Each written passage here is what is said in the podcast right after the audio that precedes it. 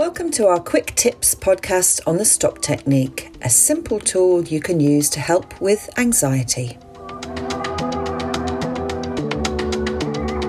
If you're feeling anxious or overwhelmed, you could try the STOP technique.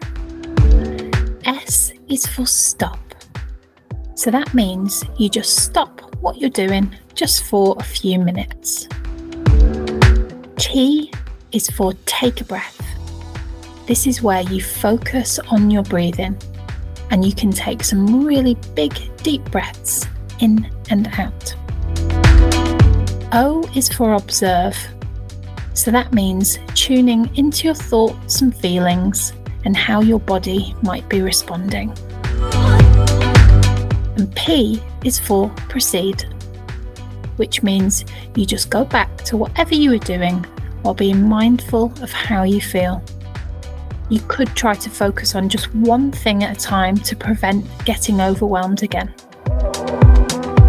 So, just to recap, if you're feeling anxious or overwhelmed, try to stop, then take a breath, observe, and then proceed.